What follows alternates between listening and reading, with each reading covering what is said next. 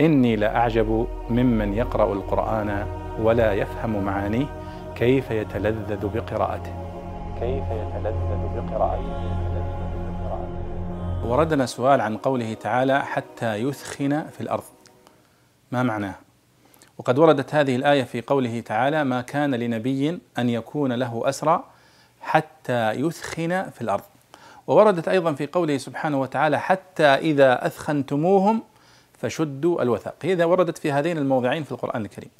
الإثخان هو القتل الذريع في العدو. يقال أثخن فلان في العدو بمعنى قتل فيهم قتلا ذريعا وأصابهم إصابات بالغة. هذا هو معنى الإثخان في العدو. فمعنى الآية ما كان لنبي أن يكون له أسرى حتى يثخن في الأرض. هذه الآية وردت في سورة الأنفال في عتاب النبي صلى الله عليه وسلم عندما أخذ الأسرى. وكان آه، الأولى أن يقتلهم. لماذا؟ قال حتى يثخن في الأرض أي حتى يكثر قتلاه في العدو فيصيب الآخرين بالرعب منه ويصيب العدو بالخوف الشديد منه. هذا هو معنى حتى يثخن في الأرض.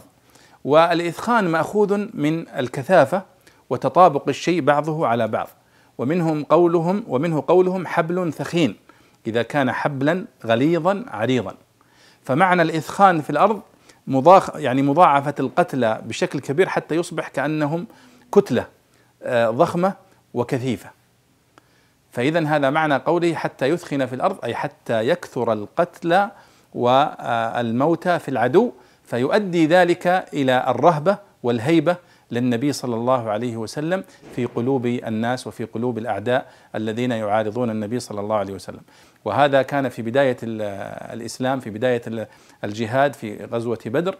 فالنبي صلى الله عليه وسلم قد وقع عدد من المشركين أسرى في يده عليه الصلاة والسلام فاستشار الصحابة رضي الله عنهم في شأن هؤلاء الأسرى. فمنهم من مال إلى آه، فداء الأسرى وكان منهم أبو بكر الصديق رضي الله عنه وغيره من الصحابة. وكان منهم من يميل إلى قتلهم.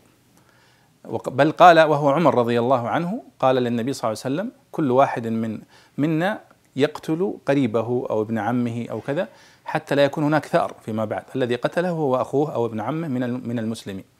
لكن النبي صلى الله عليه وسلم مال إلى رأي أبي بكر الصديق وقبل فيهم الفداء.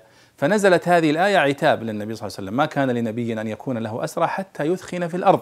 تريدون عرض الدنيا والله يريد الآخرة إلى آخر الآيات. فإذا معنى حتى يثخن في الأرض أي حتى يكثر القتلى في صفوف الأعداء فيكون من أثر ذلك الهيبة التي تقع في نفوس المشركين من النبي صلى الله عليه وسلم ومن المسلمين. والله أعلم.